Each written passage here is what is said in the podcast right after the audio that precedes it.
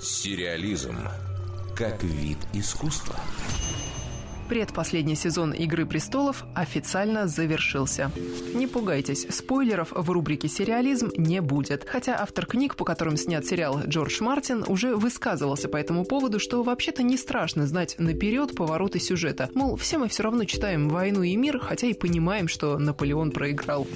Обсуждают сейчас поклонники сериала не только последний эпизод седьмого сезона, но еще и удивительное открытие, сделанное аж спустя шесть лет после старта телешоу. Оказывается, исполнитель роли Джона Сноу, Кит Харрингтон, очень похож на уже упомянутого Джорджа Мартина в его молодые годы. Нет, наверняка кто-то уже замечал сходство ранее, но сейчас оно вызвало настоящий ажиотаж. Запись о нем была сделана в микроблоге британского журналиста, на которого подписано более 42 тысяч человек. Как результат, более 50 тысяч тысяч ретвитов, полторы сотни лайков, полторы тысячи комментариев. Это сейчас Мартин – седовласый, упитанный мужчина. А на фото, размещенном в сети, он еще не успел отъесться и при этом является гордым обладателем таких же темных усов и длинных волос, как у Харрингтона.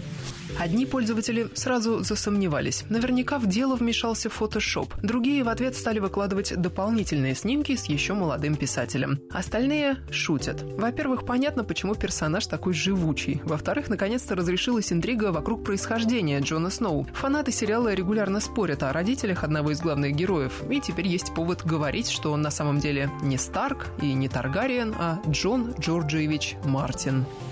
В Рунете обсуждают и смешной видеоролик, в котором «Игру престолов» смешали со служебным романом, заменив оригинальную аудиодорожку цитатами из советского кинофильма. Казалось бы, идея проста и не нова, но сложно сдержать улыбку, когда мать драконов обращается к королю Севера, говорят «товарищ Новосельцев», а тут ей бухтит про подберезовики, подосиновики, подопятовики. Количество просмотров перевалило за 110 тысяч и продолжает расти обсуждают и хакеров. Они не только обнародовали сюжет седьмого сезона и контракты артистов, но и рассылают вирусы в электронных письмах под видом спойлеров к новым сериям. Если незнакомцы в интернете предложат вам раньше всех узнать, кто в итоге займет железный трон, то не поддавайтесь на провокации. Дарья Никитина, Радио России, Культура.